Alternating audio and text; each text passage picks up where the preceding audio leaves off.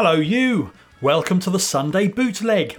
My guest today is the evil record label boss David Elephant, founder and CEB, that's Chief Executive Bastard of my record label Bad Elephants Music. Uh, we had a chat about the label, about the artists on it, how he's fundamentally a dishonest person who regularly engages in curry based hypocrisy and stuff like that. It's a good interview. Uh, I'll share that in a couple of seconds. Um, I'll also play some music from the uh, Bob Lazar story, who another BEM act who I think are rather good. Um, so my day job's got particularly busy. Um, it's uh, we do education related stuff, and it's the beginning of term. Um, so I haven't played a proper gig for a while. The last one was a biker festival in the northwest. Um, I didn't know what to expect from a biker rally. My entire knowledge of the biker culture comes from the TV show Sons of Anarchy, so I assumed there was a real danger of being killed by people with completely unconvincing Irish accents. And more to the point, are silly songs about aliens and tentacles and steampunk shenanigans really the sort of thing to play at a biker rally? Even if it is the chill out Sunday afternoon acoustic session, you know, we might get booed off. Or worse. So it was with a slight sense of trepidation that Gareth and I headed out to the Underworld Rally 2017.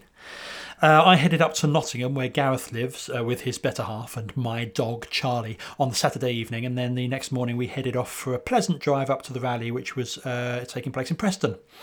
We drove through some lovely places, including uh, bits of the Peak District Park. Um, um, we even went past my favourite place name of all time, Gnat Hole Farm. Isn't that great? Gnat Hole Farm. We finally got to the venue, um, a farm somewhere quite away from civilization. Uh, being a lousy southerner, I of course regard the interior of the M25 as civilization and everything outside as a bleak and desolate wasteland. Uh, a lovely guy greeted us, gave us wristbands. There was a woman with a baby at the welcome table with him.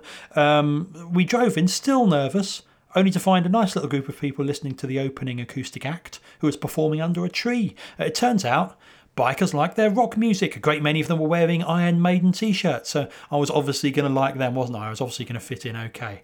Uh, the event even had its own beer, a pleasant, rather wheaty affair. So, apart from the bikes, which I've no interest in, this was a pretty good event for me as far as I was concerned.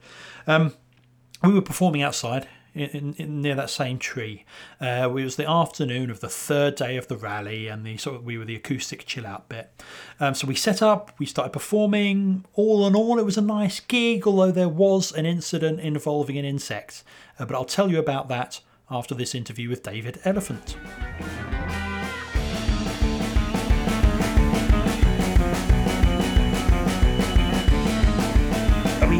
Like the Frank Zappa hologram and the James Dio hologram, it's it better to say music is the music business is undead? yes, actually, that's a very good point. It's it's kind of well, what's what's the joke that was I once heard? It may not be dead, but it was coughing up blood last night. oh, just, all, all, the, all, that stuff. I mean, the whole sort of Dio and Zappa hologram thing. It, it's just cabaret, isn't it? There's always been something like that. I guess now the technology is available to do it. Um, it's, but, you know, very it's, strange. It's not. It's not. Uh, it's it's not very good. I don't think it's, it's not very no. healthy. Is there a uh, a clear line between BEM being uh, a devoted hobby um, or a serious business and a serious label, and have you crossed it if that line exists? I, I think it's a blurred line, to be honest with you. Um, but it's a, it's a it's a similar situation to, for instance, the one that you're in. You're writing songs for an audience, but you're working a day job in the mm-hmm. same way that I'm releasing albums for an audience and I've got a day job. And it's the day job that, that puts bread on the table and uh, you know, keeps body and soul together. But the fun bit for me, the fun bit of life, one of the, the fun bits anyway, is is running the record label. I actually quite like my job, but if I didn't have to work, I wouldn't. Um, if I had the money to do it, I would. I would. You know, I'd just do BEM and other fun things like travel and spend time with the family and all that sort of stuff. Um, so it's a business. Uh, yeah, I think it's a business when I'm logging into the uh, the accountancy software to work out what's going on with our money and where it's all gone this month. Um, and there are certain businessy aspects of it. You know, the, there's a limited company at the at the at the, uh, at the core of it because that's the the only way that you can really get people to take you seriously on a, on a trade level. Um, but yeah, of course, it's still still a hobby to, to some extent. So I, th- I think it's both is the answer. And yeah, there there isn't really a sharp line to distinguish between the two.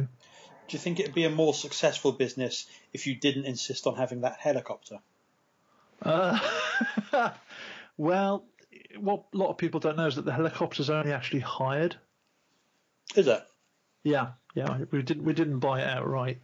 Um, and, and in fact, the, the, the the rental payments are extremely low because I know things about the guy we, we actually hire it from. Oh, I see. I see. It's someone else who's been brought into your web of menace. Yes, yes, that's what's happened there. He, he said in a pr- he said in a proud and happy voice. But if, if someone hasn't heard BEM, what's the thing that you'd you'd stick on and say, here's the here's the thing that'll definitely excite you straight away? I think you should go to the Spotify sampler. That's the easiest way of answering that question.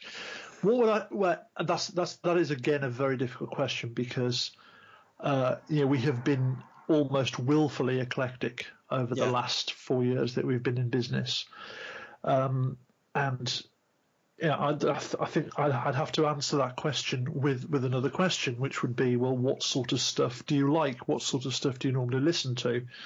And then based on the answer to that question, I might be able to recommend something from our catalog, which they may find, you know, has some sort of uh, some harmony with that. Um, very very difficult. There is there's no such thing, I guess, as a typical BEM album. I think there's a what you need is a Venn diagram.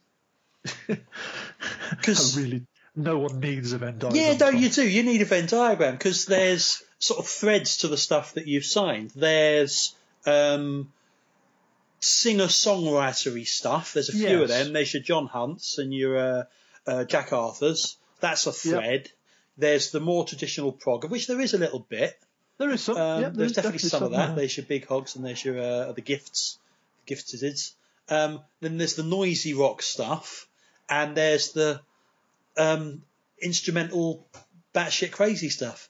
That's interesting because a, a little while ago, while you've been saying that, I've actually pulled this up on, on my phone. I sort of made a note when I was sort of thinking about, you know, how how we would define um, our, our output, and uh, I've just lost it. uh, but I, I, I did I did put together this this this list of um, categories, I suppose, and they're very very broad. So yeah, we've we've got the prog bands. So you've got the Gift, and you've got the Far Meadow. You've got Verbal Delirium, um, Syncage from Italy, even Rube Goldberg to an extent. Yeah, they're they're a, they're a prog band really. It's sort of at the bottom of it. They certainly describe themselves as one.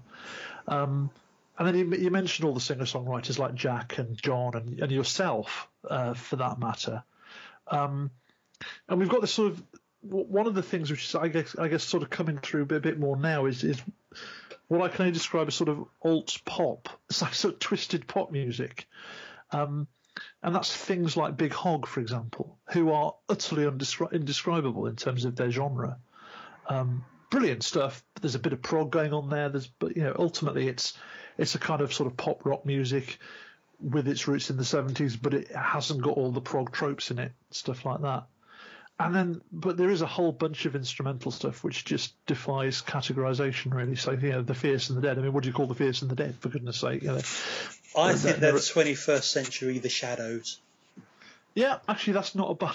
If you said that to to, to Matt or to Kev, they probably agree with I you. I have said that to uh, Matt. In fact, I think my, um, I wrote a thing on my um, uh, website, so I'm sure I was quoted for a while on their website, calling him something like that. Yeah, Yeah. and it, it, it, uh, Kev always says, yeah, it's, it's pop music. It's pop music without Yeah. words. And yeah, that's fair. enough. Yeah, because all the instrumental stuff that um, BEM have done, it's instrumental, but it's not really weird, inaccessible. There's that.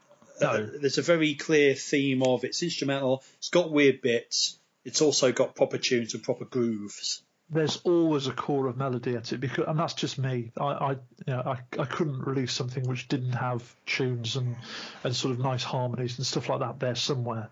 Uh, something you sort of hang on, hang on to. Uh, you know, we, we've done some incredibly melodic things. We've done some quite you know bits where where discord and disharmony actually happens, but it always comes back to a tune. So you, you sort of you sort of demanded to be on this episode of the podcast. Um, I did. claiming that you needed a right to reply. I don't. I do need a, I do need a right What- to reply what- because I, I What I've never might you object to? I've never sent you even a discourteous email. Yes, there have been Facebook messages where I've threatened, uh, if not actual death, then certainly disfigurement. Yeah. But in my defence, you were asking for it. Well- you really were. being slightly late with a deadline by you know slightly late, not by much. How much are we talking about here, Tom? Yeah, let's be precise here. Well, I think if you look at the months, it's not bad as long as you you know ignore which year those months occurred in. Yes, that's the thing. You know, if you're supposed to d- deliver it in September and you deliver it in uh, October, that's not too bad. But you know, also hearing hearing Minion, Smith, and Dixon talking about them being chained to radiators. I mean, that's just a calumny because we can't afford radiators Or chains. or chains for that matter. Yes, Are they are they tied with string to a one bar fire? that's pretty much it. Yeah, they they can just they can go anytime they want. but you know, um, um, um, you know, Simon Godfrey had to leave the country to get away from you. yes, well that that was. Um, there were other reasons why Simon had to leave the country. He, he just doesn't talk about it. To be fair, I've heard the rumours. Yeah, yeah. Um, it's, yeah. it's not it's not pretty. No, it's not, and we don't know where the uh, we don't know where the bodies are buried, do we? We don't. We don't. I've, I've I've looked into it, but even even with my yeah my my trunk, it's not it's not actually uh, revealed anything. No, of any but, but that was a nice moment there because you mentioned your trunk and you were able to laugh about your about your uh, conditions. But, but, but yeah, I was I was yeah. You've got to really. Yeah, at least we can fly. Yeah, yeah, that's true. Um, talking about bodies bur- bodies being buried, how Yes. many band members of BEM acts have you actually uh, done away with so far? Um. Well, you wouldn't know about them. No, I mean I noticed that uh, the band Emmett Elvin is down to one member now. Yes. uh, Um, the Jack Arthur's trio is no longer a trio. it was yes. Why we we just expunged all of that from history. Um, Emmett and Jack are working on a uh, a skiffle album at the moment together. Are they? Yes. Oh, that sounds fun. Yeah, Emmett's, Emmett's playing washboard mostly. Um, yeah, he's quite good on the old washboard. when I was still teaching, um, we had a thing where we, um, across the arts department, decided to do a, a cockney play. Um, well, you know, because you know, there's always you know stuff about um, uh, uh, you- you'll do Black History Month, you'll do this, you'll do that. You'll thought, and we just thought, well, we don't really do anything that's specifically about our culture. Yeah, no, that Actually, be a bit unusual. Let's do that. Um, so, um, um, one of the sort of, I, I remember one of the many, many, many straws that broke the camel's back with my teaching career was the morning after I'd had a go at getting the kids uh, making their own musical instruments. Right. And I got back to my classroom where the cleaner had refused to clean the room. and the caretaker, who was a mate, was saying that, shall I help you out? Yeah, cheers, mate. Because, you know, skiff, Yeah. skiffle, you make your own instruments, right? So yes, exactly. So- and, they, and they really did that. Yeah. they really did, yeah. Um, I thought, you know, making shakers out of rice, that, you know, your rice in bottles and stuff, that, that's a good idea. That's nice and simple, isn't it? No, it's, it's not. load of year seven kids with a load of rice. But to be fair, you know, that's me complaining about the kids, but really the problem there was uh, uh, uh, me not thinking it through. I didn't leave teaching because of the kids. No one really, I think, leaves teaching because of the kids. It's all the other, No. it's all the other crap you get around it. Kids all the all, all the rubbish that's surrounding it. Yeah. Yeah. Although in that uh, same classroom, I did uh, improvise um, the opening bars that can be heard on Three Rows of Teeth of uh, These Tiny Things Are Haunting Me. Well, there Um, we go. Considering that Three Rows of Teeth was the first album that I heard of yours, and the one that sort of made me think, hmm, there's something in this slatter bloke. That's all come nicely full circle again, hasn't it? That was the start of your downfall. Well, it was the start of me, you know, the sleepless nights, the menacing emails that you claim don't exist, Yeah, they don't exist. yeah, the strange voicemails from your parrot. Well, of course. yes, that parrot sort of sprung, sprung into existence very, in a very interesting fashion. Actually, of course, the emails will stop coming from me soon because we now have uh, we now have someone else to send those emails. Yeah, so how are you doing this? Because you know, you don't you don't pay the BEM minions. How how are you how are you making them do your bidding? I have drawn them into my web of uh, web of deceit and lies, and uh, they're under a powerful spell, which was uh, woven for me by the wizard Ramsey. He's got a lot to answer for. He has, yes. Um, so James Barry wants to know screwdriver or clawhammer when menacing your minions. I think that's the. Uh... Oh, menacing the minions. Uh, I don't use I don't use weapons. I don't weaponize it at all. I have I have my own weapons built in. Just threats. That's all you yes. need. Yes. Yeah. Yes. threats, threats, and empty promises of money. Dan Chin wants to know: Are there any sacred prog cows you'd like to slaughter? the the Facebook post that I got the most reaction from ever in however many years I've been doing this was when I, I made a comment about Emerson Lake and Palmer. and it was brilliant. The comment was something along the lines of Emerson Lake and Palmer are a pile of shite. and I had some brilliant reactions, and quite a few people agreed with me, which was quite heartening because I do. I, I just think, uh, what was it? I think it was John Peel who described them as a waste of talent and electricity, and I think that's probably probably fair. You know, that, that sort of chimes in very well with my own beliefs. But there were loads of people who really got quite upset with me about it, saying, as the head of a record label, you must not be criticising, you know, bands of the the uh, the caliber and, and with, you know, with with the reputation of Emerson, Lake and Palmer. There was someone who said that I was, you know, basically being uh, being unpleasant because I was you know, defaming the name of Greg Lake and Keith Emerson, neither of whom can defend themselves. Like Keith Emerson and Greg Lake would be reading my Facebook posts. My, my musical roots are more around folk music. That's how I started getting interested in music at all. I didn't listen to pop music at all when I was in my teens. I just wasn't really interested in it, and I've got no real idea why. Um, but folk music I was interested in because I was mad about guitar, trying to play it, and going to folk clubs and stuff like that. And uh, my sort of way into an awful lot of, of the more sort of you know the prog stuff was around uh, know, acoustic guitars, twelve string guitars and stuff like that, which is how Genesis came into it. And, yeah, and yes, to an extent, and uh, um, that that was sort of how how that all happened. Although, funnily enough, around about the same time as I was starting to listen to prog, I was also listening to heavy metal and going to see Motorhead and Iron Maiden and bands like that. Um, so you know, quite why all that happened, I just don't know. But uh, it, it, I suppose you, your your musical tastes are informed to some extent by what you listened to when you were young. And uh, for me, it was it was pretty much folk. A lot of the time when you get into music, it's about who you what your friends are listening to as well. So did you yeah. have a load of mates who are into the folk scene as well? Not so much the folk stuff, but certainly when I was getting into into prog, definitely that was when I got into sixth form that, that, that really started happening. But no, I didn't know anybody who liked folk music. In fact, I still don't. No, does anyone? this is a very good question.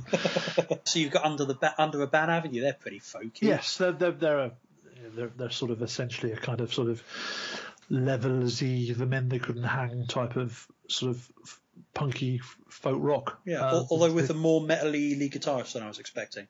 Yes, um, no, he's he is. I mean, Jake is a is definitely sort of a heavy rock guitar player. Um, really, really fab as well. I like Under a good band live Under a Banner. Yeah, in fact, you know, so I only caught the end of their set at that um, recent Mike Morton gig, and I walked into them doing a, a Metallica cover. Yes, which I just wasn't expecting. no, you don't expect that really, but it's quite cool. Yeah, I, I, they're yeah, they're great. All our bands are great. I've, I've got to say that. But they would, to be right, they wouldn't be on the label if I didn't like them. That's well, no, it'd be, it'd be considering you know you're not um, you're not BEM are not known for making ruthless commercial decisions. It would be odd if you also weren't making decisions based based on taste. Yeah, exactly. yeah. If I can't make any money out of it, I might as well enjoy it. See, I I'm sure there's lots of professional musicians would hate me for saying this, but I kind of think it's slightly a positive that the um, the business end of it died off. I, I tend to agree, actually. Because um, then you know we can be a bit more sensible. No one needs to hang around waiting to win the lottery. Yeah. If you want to make money being a musician, as many people do, go join a tribute band. Yeah. Go do that. There are people making money there. People who want to be artists, let's stop pretending that you're going to get rich doing it and treat it like what it should be a fun, cultural, enriching thing to make the world better. Something you know, going back to that great philosopher Matt Stevens again. Mm, he's a Um, Nexus, Matt Stevens. Yeah, he is. He absolutely is. And w- w- what what he said was uh, once, and I think he said it on Facebook: if you want to make a good art, then get a day job, Yeah. because that's the only way you're going to have the freedom to do it. Yeah, and also you know all those other things like having a having a roof over your head and maintaining your mental health and all this sort of stuff. absolutely. Those are very useful things to be able to do. Yeah. Um, although being signed to be um, can sort of um, um, uh, put a crimp on the whole mental health thing. Yeah, that's overrated, Tom. Yeah, I know, but you know the menacing with crowbars. We, we never use crowbars. You threaten with crowbars. We- But see, this is what you do. You twist words. Okay, I didn't say you hurt me with a crowbar. I said the menacing with the crowbars, and then you, you know, egged on by James Allen, your evil invisible lawyer. You say stuff, you know, like well, we never actually hit anyone with crowbars. No, you threatened, elephant. You Oh, and, threatened. and another thing, another thing, the curries. Yeah, you've been you've been wined and dined royally by the elephant. You have you've eaten from the elephant's very tusks, Slatter. you have dined on the finest biryani and drunk the finest cobra. Yeah, yeah. When other people were there, that's what happens. Yeah, you, you got um, Dan and uh, Mike and Jordan and uh, Joe over, and yeah, they're all sweetness and light. But the two of us, it's me carrying in the corner, just the one dry popper, poppadom, and you smearing it all the curry sauce on your tusks. Oh dear, oh dear, oh dear. Every time the staff at the Spice Inn see you coming, they run away. Deliberately doing this stuff. Um, so to bring us back down to serious matters, Jerry Yes. Ewing, uh, Jerry Yep. Ewing has got some important questions for you. Oh yes, Um, I saw some of them earlier. Yes. Um, so, um, you know, for the one person listening to this, hi Andy, thanks for listening. Um, For the one person listening, Jerry Ewing, if you might not, if you don't know, Jerry Ewing is a very important person. He's the uh, editor of Prog magazine, so he knows He his is, stuff. Um, so Yep. he would like to know your answer to this question: When a hot dog expands, in Yep. which direction does it split, and why? It depends what type of microwave you're using. Okay. If we're not using a microwave. You wouldn't do it not using a microwave. Oh, oh, sorry. Okay. I mean, I don't own a microwave. Okay, well we, we do, but we don't own a dog. Would you rather fight one horse-sized duck, duck or 100 duck-sized horses? I'd rather fight the uh, the duck-sized horses because I could stamp on them with my large feet. Fair enough. And then you're not harming ducks, which means you don't Exactly. need to deal with the wrath of the Godfrey. Precisely, I, Yeah. I, I do like ducks. Yeah. Okay. Uh, two more from Jerry. Uh, important Yep. bu- business-related questions. Could you name five uses of a stapler apart from using staples? Um, robbery, assault, battery, and two other things. How many windows do you think there are in London? Uh, there's there are six, and I've counted them. Um, um, I won't let you know who asked this question, but who is your favourite German drummer stroke production manager?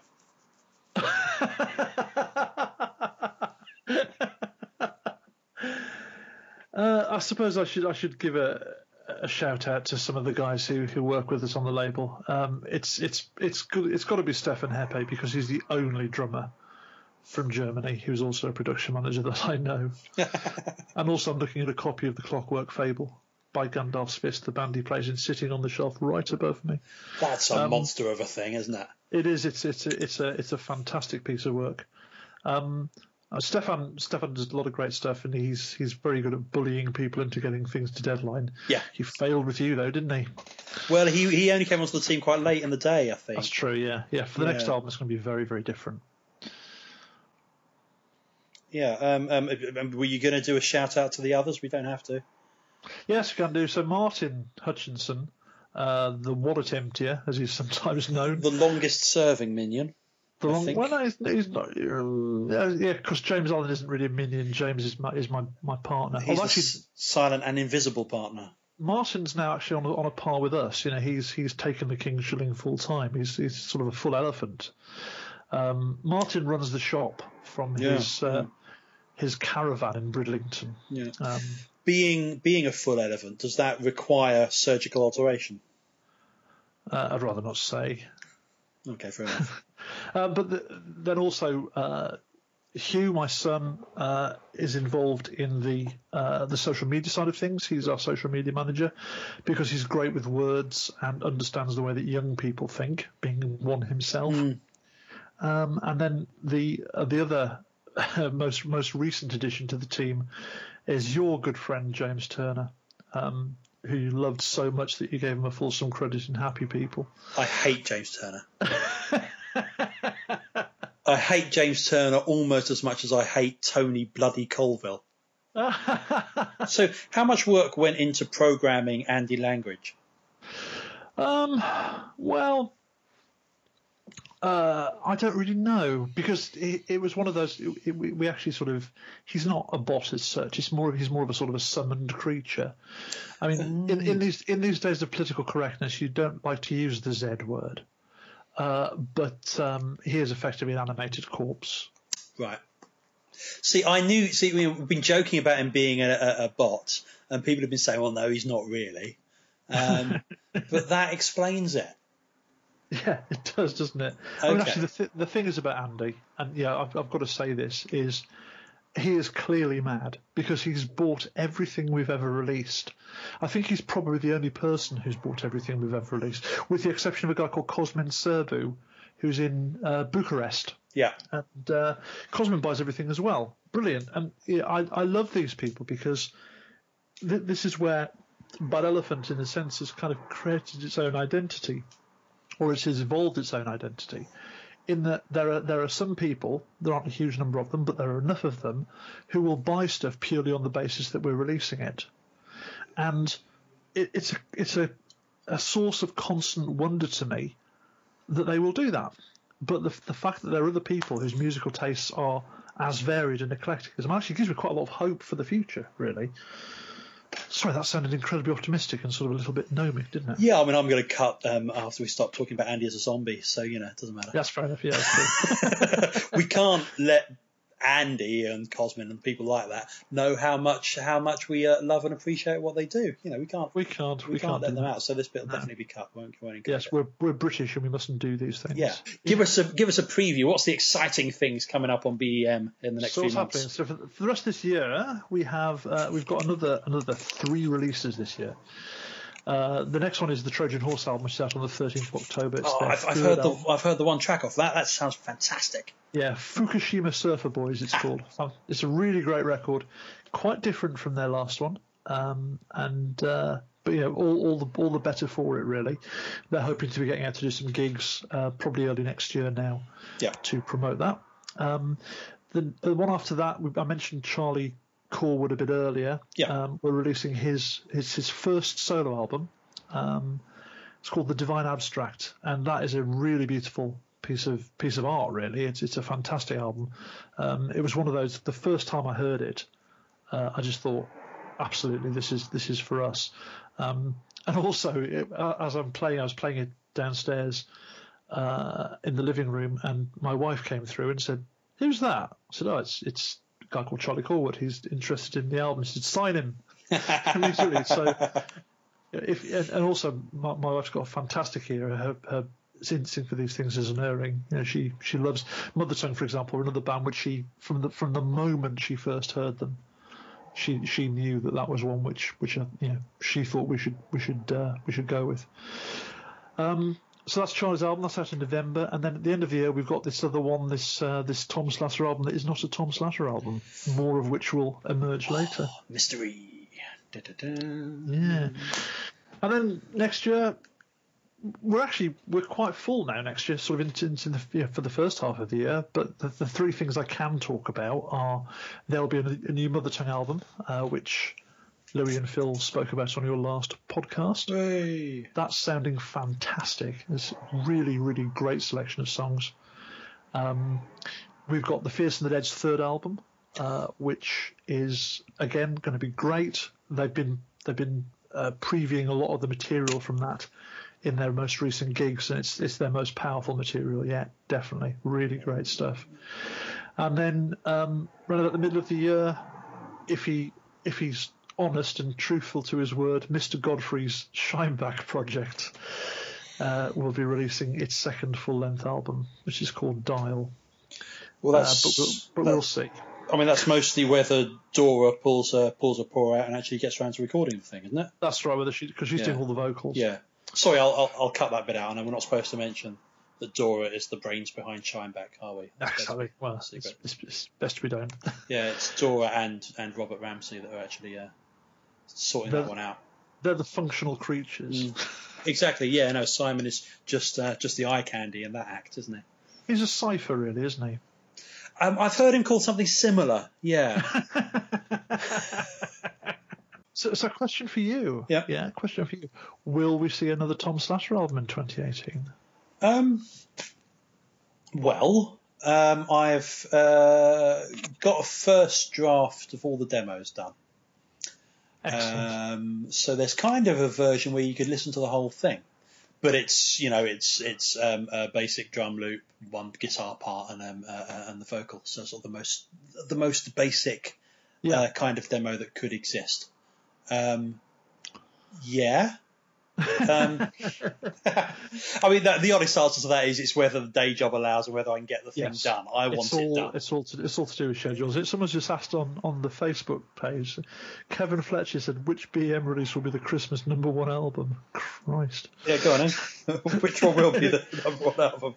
Uh, well, w- which is the album that's been released nearest to Christmas? Oh, fucking hell.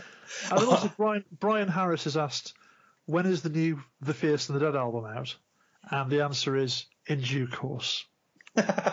You've already said it's early this early next year. It's going to be it's going to be the first half of next year. Yeah.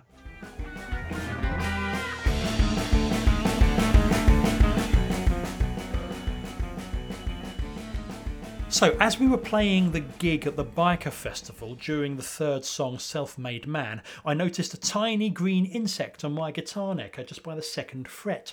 That song involves a load of arpeggios on the bass strings, and it was hard not to squash the thing. I did my best, but at one point I had to shift down to an F sharp chord and I accidentally crushed the little guy with my thumb. I heard a little squeak as I did so, at least at the time I, I wasn't sure if I'd imagined it or not. Um, I didn't really think much about it and we finished the set to friendly indifference and headed off for the long drive home. Uh, we said goodbye to our host, Cosmo. All the bikers seem to have nicknames. I mentioned to him that um, I, it was fun playing, although I had squashed a bug, you know, sort of thing that happens if it's an outside gig.